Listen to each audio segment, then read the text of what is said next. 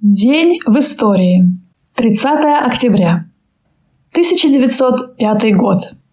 30 октября 1905 года в Петербурге публикуется манифест императора Николая II об усовершенствовании государственного порядка. Фактическим автором манифеста был Сергей Юльевич Витте, председатель Совета министров. Манифест провозглашал неприкосновенность личности, свободу слова, собраний, союзов, объединений и объявил созыв Государственной Думы с законодательными правами. 1917 год.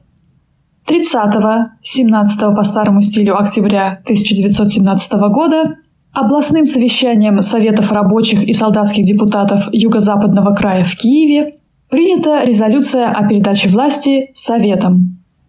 30 октября 1917 года Владимир Ильич Ленин написал письмо к товарищам, в котором подверг критике поведение Григория Евсеевича Зиновьева и Льва Борисовича Каменева, выступивших против решения Центрального комитета Российской социал-демократической рабочей партии большевиков о вооруженном восстании.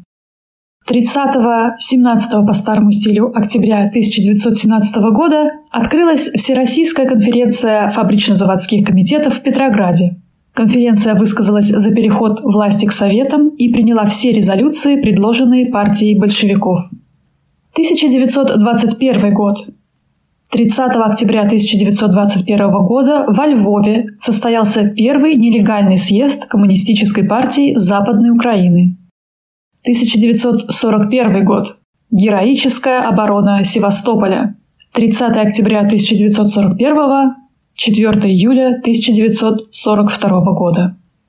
Предпринятая командованием 11-й немецкой армии 30-31 октября попытка сходу прорваться в Севастополь была отражена гарнизоном города и моряками-черноморцами. Защищали Севастополь в этом первом сражении около 23 тысяч человек, у которых было до 150 полевых и береговых орудий. Оборону города возглавили командующий Черноморским флотом вице-адмирал Филипп Сергеевич Октябрьский и командующий Приморской армией генерал-майор Иван Ефимович Петров.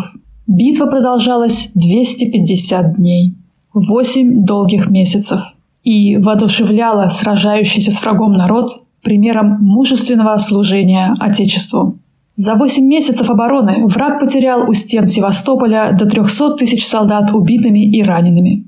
Газета «Правда» 4 июля 1942 года писала «Подвиг севастопольцев, их беззаветное мужество, самоотверженность, ярость в борьбе с врагом будут жить в веках. Их увенчает бессмертная слава». В сообщении Совинформбюро говорилось Военное и политическое значение севастопольской обороны в Отечественной войне советского народа огромно. Сковывая большое количество немецко-румынских войск, Защитники города спутали и расстроили планы немецкого командования. Железная стойкость севастопольцев явилась одной из важнейших причин, сорвавших пресловутое весеннее наступление немцев. Гитлеровцы проиграли во времени, в темпах, понесли огромные потери людьми. Севастополь был освобожден 9 мая 1944 года. 10 мая, в час ночи, Москва 24 залпами из 342 орудий салютовала освободителям города. В этот день газета «Правда» писала «Здравствуй, родной Севастополь, любимый город советского народа, город-герой, город-богатырь. Радостно приветствует тебя вся страна». 1961 год. 30 октября 1961 года на полигоне в районе островов Новая Земля в атмосфере была взорвана самая крупная водородная бомба – изделие АН-602 мощностью 57, 58,6 мегатонн. 30 октября 1961 года на советском ядерном полигоне на Новой Земле прогремел самый мощный взрыв в истории человечества.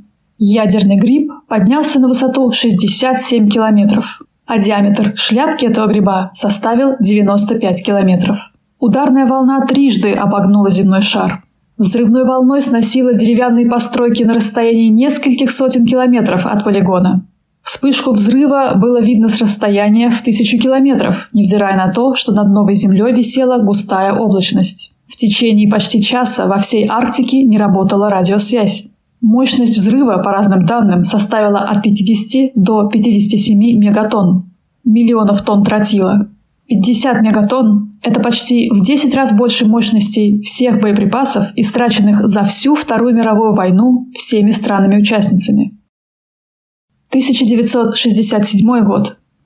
30 октября 1967 года два искусственных спутника Земли «Космос-186» и «Космос-188» Впервые за всю историю исследования Вселенной с помощью специальных двигательных установок и целого комплекса радиотехнической аппаратуры и счетно-решающих устройств сблизились друг с другом, произвели автоматическую стыковку и после этого начали свободный полет в космическом пространстве на высоте 276 километров. В состыкованном состоянии спутники «Космос-186» и «Космос-188» продолжали полет в течение 3 часов 30 минут. По команде Земли была проведена автоматическая расстыковка искусственных спутников, и через некоторое время они возвратились на Землю. 1981 год. 30 октября 1981 года была запущена советская автоматическая станция «Венера-13», передавшая панораму места посадки. Во время спуска, длившегося чуть более часа, проводились комплексные исследования химического и изотопного состава атмосферы и облаков – структуры облачного слоя, эксперименты по спектральному анализу рассеянного солнечного излучения и регистрации электрических разрядов в атмосфере. Исследовались аэрозольные частицы в облачном слое. Впервые со спускаемого аппарата получены цветные панорамы венерианской поверхности. Съемка производилась последовательно через красный, синий и зеленый светофильтры.